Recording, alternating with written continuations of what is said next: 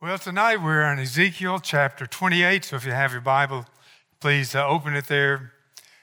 And uh, we're going to look at verses 11 through 17 tonight and talk about our defeated foe. Our defeated foe. Right here in this chapter, we have a description of the devil. And uh, the sermon is, uh, in a way, about the devil, but it's not magnifying the devil. Uh, it is magnifying the Lord Jesus Christ and uh, the victory that he won for us at Calvary. But we're talking about this defeated foe whose name is Satan or the devil or the adversary. We'll get into various uh, names here in just a few moments, but thank you for being here tonight. I really appreciate your attendance, and uh, thank you, Sam, for the wonderful worship time during the song and music time. Thank you so very much. Look with me now at uh, Ezekiel chapter 28. We begin to read at verse 11. Moreover, the word of the Lord came to me, saying, Son of man, take up a lamentation for the king of Tyre and say to him, Thus says the Lord God, You are the seal of perfection, full of wisdom and perfect in beauty. You are in Eden, the garden of God. Every precious stone was your covering the sardius, topaz, and diamond, beryl, onyx, and jasper, sapphire, turquoise, and emerald with gold the workmanship of your timbrels and pipes was prepared for you on the day you were created. You are the anointed cherub who covers. I established you. You are on the holy mountain of God. You walked back and forth in the midst of fiery stones. You were perfect in your ways from the day you were created till iniquity was found in you. By the abundance of your trading, you became filled with violence within, and you sinned. Therefore, I cast you as a profane thing out of the mountain of God, and I destroyed you, O covering cherub, from the midst of the fiery stones. For your heart was lifted up because of your beauty. You corrupted your wisdom for the sake of your splendor. I cast you to the ground. I laid you before kings that they might gaze at you. Father, we thank you for your word. It is alive and powerful and sharper than any two edged sword. And we're grateful that you've said in your word that your word would not return to you void, but that it would accomplish that which you've purposed it to accomplish. And so tonight, we are students of your word. We, Lord, uh, want to hear from you. We pray that uh, your precious Holy Spirit would be our teacher tonight as we need to hear from you, as we want to hear from you and how we thank you for giving us the gift of your word.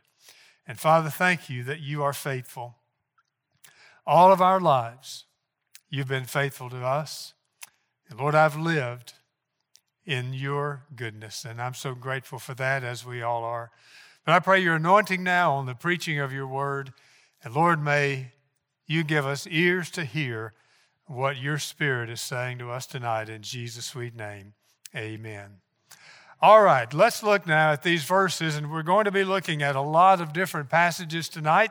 So, uh, just uh, if you've looked at the outline, you uh, have gotten uh, wind of that already. But I want to just uh, make a few opening remarks about this passage and then get right on into talking about our defeated foe. Uh, this message came to Ezekiel the prophet, and it is described here as the Lord spoke to him in verse 11, saying to him, Son of man, and that was God's title for Ezekiel, take up a lamentation for the king of Tyre and say to him, Thus says the Lord God. Now then, earlier in this chapter, Ezekiel heard a word from God about the prince of Tyre. And now he's hearing a word from God about the king of Tyre. These are two different people, and they're two different messages about them. The message to the prince of Tyre is in the first part of this chapter, and the message to the king is in the chapter, uh, the, the part that we just read a few moments ago. But the message to the king, I believe, goes beyond a message to a man who was the king of Tyre, because there's some descriptions in this passage that would not and could not apply to a man. For example, he was in Eden. Look at verse 13, saying about the king of Tyre that he was in Eden. Well, the king of Tyre, personally, bodily, was not in the Garden of Eden. Adam and Eve were in the Garden of Eden, and then they were expelled from the Garden of Eden after they sinned. Notice also, he says in verse 14, You were the anointed cherub who covers. Well, the king of Tyre was never a cherub. That's an angelic being that we've seen before here in the book of Ezekiel. And uh, because it says here, you are the cherub who covers, that's a reference to the covering of the throne of God. You remember in the tabernacle, uh, when God told Moses to make it a certain way, there were two cherubs, or two, there were cherubim who were on either end of the uh, Ark of the Covenant. Perhaps he was one of those there at that particular time because the uh, tabernacle that Moses built was the one that was patterned after the tabernacle in heaven. And then look at verse 15. You were perfect in your ways from the day you were created till iniquity was found in you. Well, that would not apply to a human being either. Uh, and so, all of these things and some other things in here lead me to conclude that this is more about the devil than it is about a man who is referred to and called and known as the king of Tyre. So, with that as the background, let's look here at what we can learn about this one, uh, this one who is our foe. I want you to think with me now, first of all, about the fact that our defeated foe is a dangerous foe. He is a dangerous foe. He is not to be trifled with. He, he does, uh, he, he is dangerous and therefore we need to be aware of what he is capable of and what he can do. And so I want you to look with me now at three different places in the Bible where we see something of the danger of Satan. In Genesis chapter 3, which is a passage that uh, we are uh, quite familiar with, when uh, the serpent came there in the Garden of Eden and tempted Eve, and uh, she believed what he said did not believe the word of God, believed the word of the tempter of Satan, and she sinned, and she, along with Adam, ate the forbidden fruit. I want to look uh, with you here in Genesis chapter 3 and uh, at verse 4. This is where the serpent uh, says to her after he, is, uh, uh, after he has uh, tempted her, he said, then the, woman, the, uh, then the serpent said to the woman, You will not surely die. For God knows that in the day you eat of it, your eyes will be opened, and you will be like God, knowing good and evil. This was the temptation that Satan gave to Eve in the garden. She was not supposed to eat of the fruit. God had told Adam that originally do not eat of the fruit uh, of this particular tree, the knowledge of good and evil. Uh, because if you do, the day that you do, you will die. In fact, exactly what God said was found back in Genesis chapter 2 and verse 17. Here's where God said, But the, of the tree of the knowledge of good and evil you shall not eat, for in that day that you eat of it, you shall surely die. Literally, that verse says, Dying, you shall die. In other words, you'll die in the beginning and you will continue to die until you finally die fully. And so here is Satan now contradicting what the Word of God is and what God said to them. So he wants them to follow him instead of following God. And so he lies uh, to Eve. She believes the lie and she eats the fruit. She gives some to Adam, and their eyes were opened immediately. And uh, they realized that they had sinned and they needed to be covered. And so they tried to cover themselves with fig leaves. And of course, that didn't work out too well. You know the rest of the story.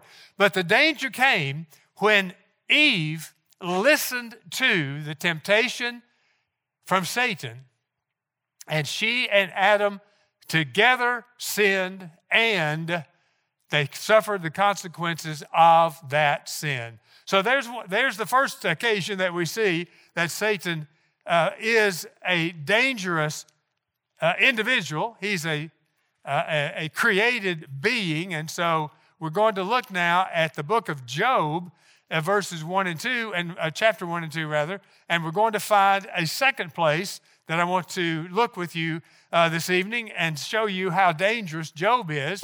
Uh, excuse me, how dangerous Satan is in the life of Job. There was a man in the land of Uz whose name was Job, and that man was blameless and upright, and one who feared God and shunned evil. And the Bible then says, verse 6 there was a day when the sons of God came to present themselves before the Lord, and Satan also came among them. And the Lord said to Satan, From where have you come? So Satan answered the Lord and said, From going to and fro on the earth, and from walking back and forth on it. Then the Lord said to Satan, Have you considered my servant Job, that there's none like him on the earth, a blameless and upright man, one who fears God and shuns evil? So Satan answered the Lord and said, Does Job fear God for nothing? He is slandering Job before God. Have you not made a hedge around him, around his household, and around all that he has on every side. You have blessed the work of his hands, and his possessions have increased in the land. But now Stretch out your hand and touch all that he has, and he will surely curse you to his face. Here is Job, after God brought up Job's name. Uh, uh, Job is a righteous man who is doing the will of God, and one day God brings his name before Satan, who's come into his court, and he says, Have you considered Job? And Job says, Well, I can't do anything to him because you are protecting him. But you just let me at him, and he'll curse you to his face. Well, God allowed the devil to do all those things to him. He lost his family, lost his home, lost his children, uh, lost all of his livestock, lost his health and his wealth, and all of that. And Job never cursed God. Uh, that proved that Satan is a liar one more time, but he is a dangerous, uh, satanic being, and therefore we must be aware of the power that he has. He is not more powerful than God. Uh, they do not have equal power. Satan had to ask God's permission to do what he did to Job, but Job never, nevertheless did experience the dangerous aspect of what Satan can do. And then look with me over in the book of Luke in the New Testament, we're going to find that Jesus is speaking here to Simon Peter and uh, to the other disciples. And uh, he is saying uh, to Simon, Something is going to happen to you, and I'm warning you about it. This is just before Jesus is betrayed and just before uh, all that happened at, uh, at Calvary and uh, the crucifixion and so on. Here's what Jesus said to Simon, verse 31 of Luke chapter 22. And the Lord said, Simon, Simon, indeed, Satan has asked for you, and that word there is plural. He's asked for all of you, all of the disciples, that he may sift you, and that's singular, that he may sift you, Simon, as wheat. But I have prayed for you, Simon, that your faith should not fail. That's where it's singular. I have prayed for you, Simon, that your faith should not fail. And when you have returned to me, strengthen your brethren. And you know what happened uh, shortly after that? Jesus was betrayed, he was arrested, and Simon Peter denied knowing the Lord three times. So here is where Satan was sifting Simon Peter. He was trying to get Simon uh, to deny the Lord. That's exactly what happened. Simon Peter became so ashamed of himself. Uh, he, he came face to face with Jesus right after his third denial. He went out and wept bitterly, but Simon repented and therefore he was restored. Jesus had prayed for him after you have been renewed, he says, after you have returned, that is, after you've repented and come back to me then strengthen your brethren because they're going to need your leadership. So Satan was involved in many different aspects of the, uh, of the lives of people and of the disciples and others.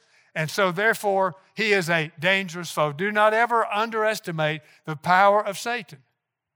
Again, he's not more powerful than God, but if you underestimate the power of Satan, he will, he will catch you when you least expect it, and uh, he will trip you up, and he will tempt you, and you will fall in a way that you think, well, I would never do that.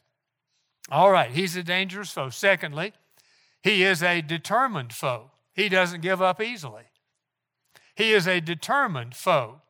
Look with me now over in uh, the book of Matthew, chapter 4, and we're going to see the temptation of Jesus, Matthew chapter 4, starting to read at verse 3.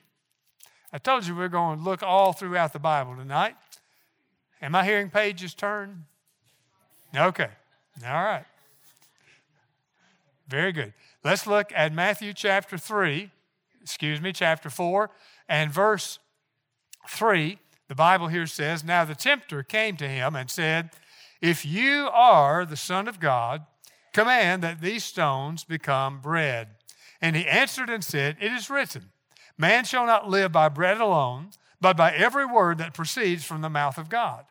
Then the devil took him up into the holy city, set him on the pinnacle of the temple, and said to him, If you are the Son of God, throw yourself down, for it is written, He shall give his angels charge over you and in their hands they shall bear you up, lest you dash your foot against a stone. Jesus said to him, It is written again, You shall not tempt the Lord your God. And the devil took him up on an exceedingly high mountain and showed him all the kingdoms of the world and their glory. And he said to him, All these things I will give you if you will fall down and worship me. Then Jesus said to him, Away with you, Satan. For it is written, You shall worship the Lord your God, and him only shall you serve. Then the devil left him, and behold, angels came and ministered to him. So here is the Lord Jesus Christ, who immediately after his baptism by John the Baptist was driven, uh, scripture says here in Matthew chapter uh, 4, he was driven by the Holy Spirit out into the wilderness where he fasted for 40 days and 40 nights. At the end of that time, he was hungry. Satan came to him in his time of physical weakness and he tempted him, he tested him to see whether he would fall for his temptation, like the first Adam had done back in the Garden of Eden when he tempted Eve and Adam and Eve sinned. Here now is the second Adam or the last Adam facing similar temptations. He's going to find out now whether Jesus is going to say yes to Satan or yes to his heavenly Father. So he tempts him in the three major areas where temptation comes. John tells us in his uh, letter, First John, that uh, sin, uh, we're tempted in three basic areas the lust of the flesh, the lust of the eye, and the pride of life. All three of these areas are where J- Jesus was tempted by Satan in the wilderness. First came uh, the desire of the flesh. Here, 40 days, Jesus is hungry, so Satan says, Turn one of these stones here into bread. You can do it. You've got the power to do it. He was appealing to the weakness in Jesus' flesh because he had not eaten for 40 days and 40 nights. So he appealed to his flesh. Uh, Jesus did not fall for that. He quotes scripture in order to combat the, the uh, temptation from Satan, but Satan doesn't give up. Next, he tempts him with pride. If you are the Son of God, verse 6, throw yourself down, for it is written, He'll give His angels charge over you, and in their hands they shall bear you up, lest you dash your foot against a stone. He took him to the highest point in the temple. What he wanted Jesus to do was jump down off of that highest point of the temple and let the angels of God come and uh, keep him from actually hurting himself but he wanted Jesus to make a big splash in Jerusalem and tell everybody, hey, everybody, I'm here. That wasn't what Jesus was going to do, but that's what Satan tried to tempt him to do in order that he might tempt him by means of pride. Look who I am, everybody. I've showed up, and you can, you can uh, acknowledge me now. That was Satan's diabolical scheme but of course it was not Jesus who fell. Jesus did not fall for it. And then the third, the uh, pride of life, it is written, uh, again, the devil took him up to exceeding a high mountain, showed him all the kingdoms of the world and their glory, and he said to him, All these things I will give you if you'll fall down and worship me. Here, Jesus sees all the kingdoms of the world. Satan is trying to appeal to his seeing all these kingdoms. And he's hoping that Jesus would, by seeing all these kingdoms, say, Wow, well, I, will take all those kingdoms if you'll offer them to me. All you got to do is worship Satan. Jesus wasn't going to fall for that.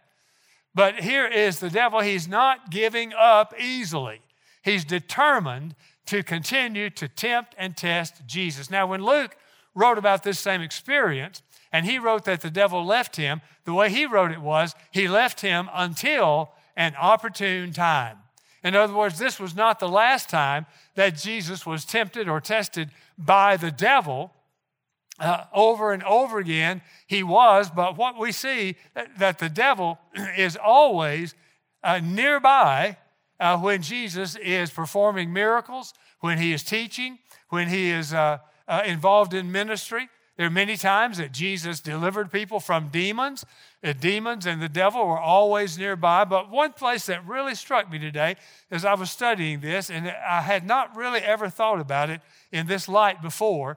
But do you know when Jesus was with his disciples in the upper room, they were having the Passover meal, and and um, this is this uh, was so such a, a an eye opener to me. I want you to, to turn with me, if you if you will, to John chapter 13.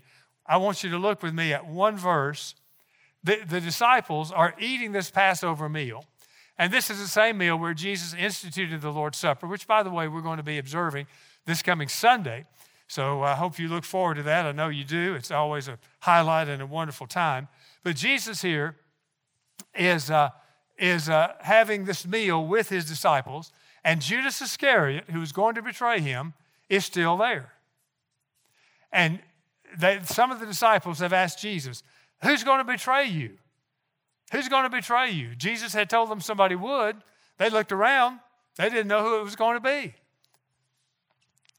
Here's what Jesus did He said, The one that I give this piece of bread to is the one that's going to betray me. And He gave it to Judas Iscariot. And the Bible then says at verse 27 after Jesus dipped the bread and gave it to Judas Iscariot, after this it says, Now after the piece of bread, Satan entered him. It was Jesus, the 12 apostles who were there in the upper room, but Satan was also there. Right there, ready to enter Judas Iscariot as soon as the time came. He is a determined foe the temptation of Jesus. Also, now you and I are still involved in spiritual warfare. And that is part of what the devil is doing all the time, even now. Now I'm going to turn over to uh, Ephesians chapter 6 and read just two or three verses out of Ephesians chapter 6 and mention here that we are in spiritual warfare. We're in a spiritual battle all the time. Finally, my brethren, Paul wrote in verse 10 Be strong in the Lord and in the power of his might. Put on the whole armor of God that you may be able to stand against the wiles uh, of the devil. The devil here is our adversary.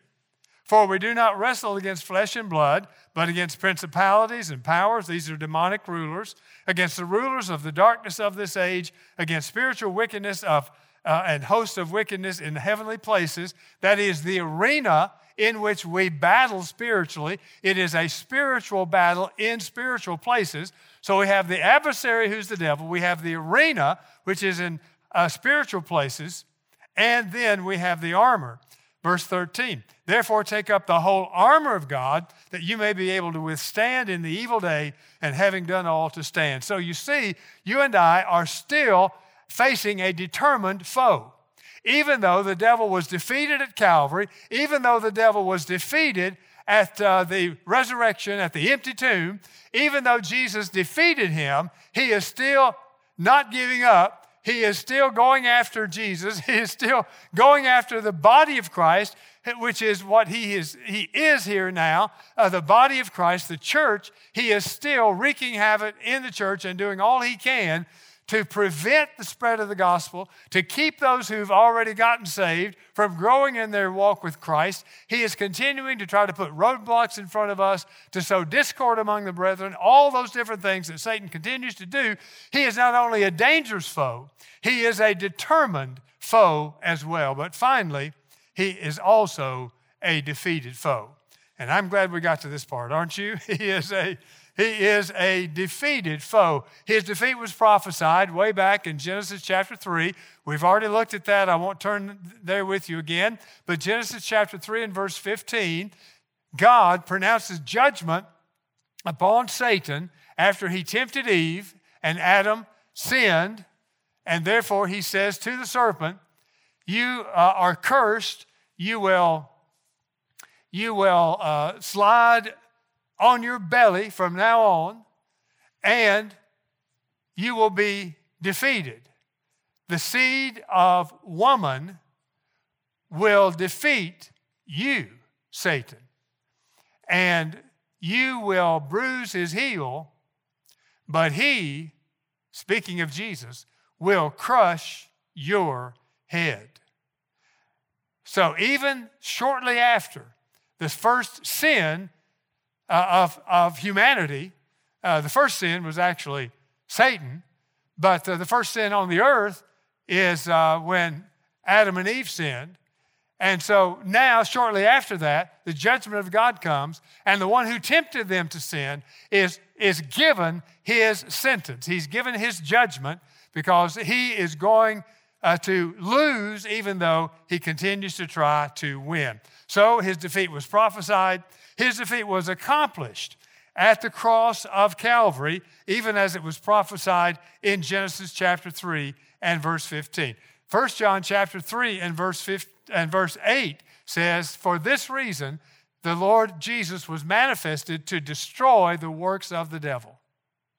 To destroy the works of the devil. So Jesus came forth for this purpose to destroy the works of the devil. What are the works of the devil? Jesus said in John chapter 10 and verse 10, I've come that you may have life. The thief comes to steal, kill, and destroy. That is a summary of what the devil is trying to do and still wants to do to steal, kill, and destroy. But Jesus came that we may have life and have it more abundantly. So, how did Jesus accomplish that defeat of Satan? Uh, I want to read for you, or with you if you'd like to turn, Colossians chapter 2 and verse 15, which is a glorious verse of Scripture, which speaks about how Jesus defeated Satan even though it looked like Jesus had lost. Colossians chapter 2 and verse 15 says this Having disarmed principalities and powers, he made a public spectacle of them triumphing over them in it. So when Jesus was dying on that cross, it looked like a defeat. It looked like he had lost. It looked like Satan had won. But the very thing that looked like was the opposite of it, actually, because Jesus was winning the battle there. He was winning the victory. He defeated Satan on the cross, even though the devil didn't even realize it until three days later. Uh, he is. Uh, he disarmed principalities and powers. That is, principalities and powers are the demons, the head demon being Satan himself. He disarmed them. He made them defenseless. They could not defend themselves. He made a public spectacle of them. He, uh, the devil was not defeated in private somewhere, he was defeated in the open, in public, as Jesus hung on that cross. It was a public spectacle. Not only did the Son of God die for our sins, he died to defeat the devil as well. And he has taken it out of the way, having nailed it to the cross. When those nails went into the hands and feet of Jesus, they were nailing that uh, code of, of uh, the law, of the Old Testament law, uh, to the cross with him, and we died to the law. And Satan and his power came uh, from beating people up over their inability to keep the law, and therefore now he is a defeated foe. So you have Satan, who uh, his defeat was prophesied in Genesis 3:15. It was accomplished on the cross. It is applied, though, to your life and mine on an everyday basis. What good does it do for us to just have a history lesson about the fact that Satan was defeated at the cross at Calvary and at the resurrection unless it does us some good today? And so, what, what good does it do to know today that Satan is a defeated foe? Well, 1 John chapter 4 and verse 4 says this Do not fear, for greater is he who is in you than he who is in the world. I've said very clearly that Satan is a dangerous foe, but we need not have a cringing fear of him. We, ha- we need to have uh, a certain respect in the fact that we don't get proud and think that the devil can't do anything to us or, uh, or uh, that we, we're just so strong in and of ourselves that we can defeat him. No, um, the devil puts thoughts in your mind. He wants you to try to get to, uh, to a place or to do things that are contrary to the will of God and what you know to be God's will for your life. He wants you to deny the Lord. He wants you uh, to act in a way that's unbecoming of a Christian, all these other things. And so you and I need to remind ourselves on a daily basis, uh, if not more often than that, greater is He who is in us, who is in you, the Lord Jesus Christ, the Holy Spirit. Greater is He who is in us. So when the devil comes around to try to defeat you or try to tempt you, then you can say and quote this verse Greater is He who is in me. The devil, I do not need, I don't have to listen to you. I reject that thought.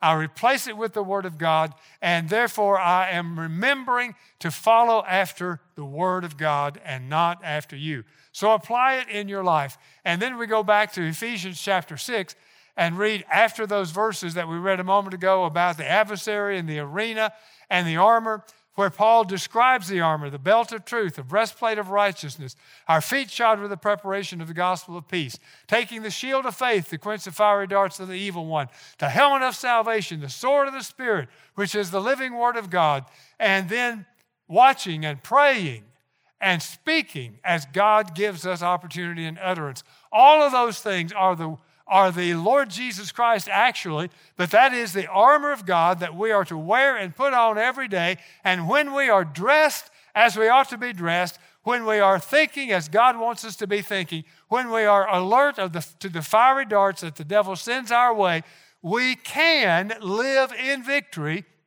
We can, uh, we do not have to yield to the temptation of Satan. We do not have to uh, serve the lust of the flesh. In fact, the Bible says in the Galatians chapter 5 that if we are walking in the Spirit, we will not fulfill the lust of the flesh. So it's one or the other. We're either walking in the Spirit or we're walking in the flesh. If we're walking in the flesh, we are a prey ready to be easy prey for the devil. If we're walking in the Spirit, even though he tempts us, we will not uh, we will not succumb to those temptations. And then finally, the defeated foe, his defeat is finalized.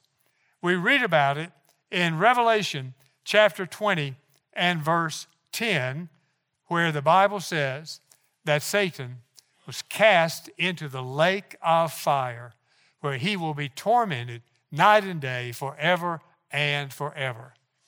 And so Satan, his defeat was prophesied in Genesis. We see the fulfillment of it. It's going to happen one day. John saw it in the future in Revelation chapter 20. One day he will be cast into the lake of fire and he will be there forever and forever and forever. Well, you say, well, Joe, that's, that's good to know, but if the devil is defeated, why is, why is the world in such a mess still? Why is, why is he still having his way in so many people's lives? Well, I heard, uh, actually read an illustration by, that James Dobson had in one of his books several years ago. That I think gives a good insight to this. It's a story uh, about a missionary who was serving in Africa who was coming back to his home and he heard something going on inside his home. He couldn't figure out what it was.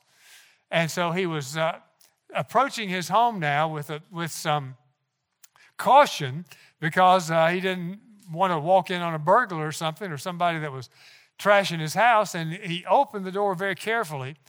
And as he looked around, he saw that his inside of his house was just totally torn up. It was just trashed. And, um, and he, uh, he, he said, What in the world is going on? He, he realized there was a huge snake in his house and he, he needed to do something about it. He, he didn't think he could just pull the snake out. And so he was carrying a pistol. He took his pistol out and he shot the snake in the head.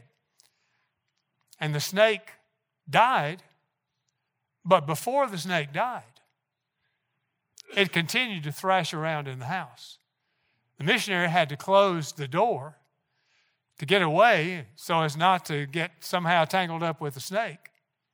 But the snake had taken a fatal wound, but it was still wreaking havoc inside the missionary's house. And that's what the devil is doing. He has received a fatal blow, but he's still causing as much damage and wreaking as much trouble as he possibly can. He knows his time is up. He just doesn't know when it's coming.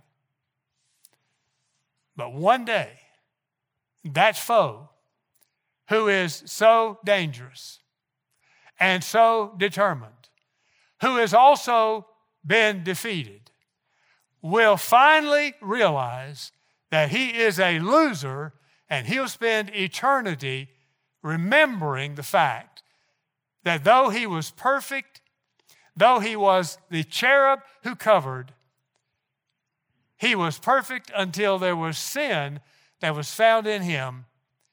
Of his own choice, he rebelled against God, and he will be suffering the consequences of that for all of eternity.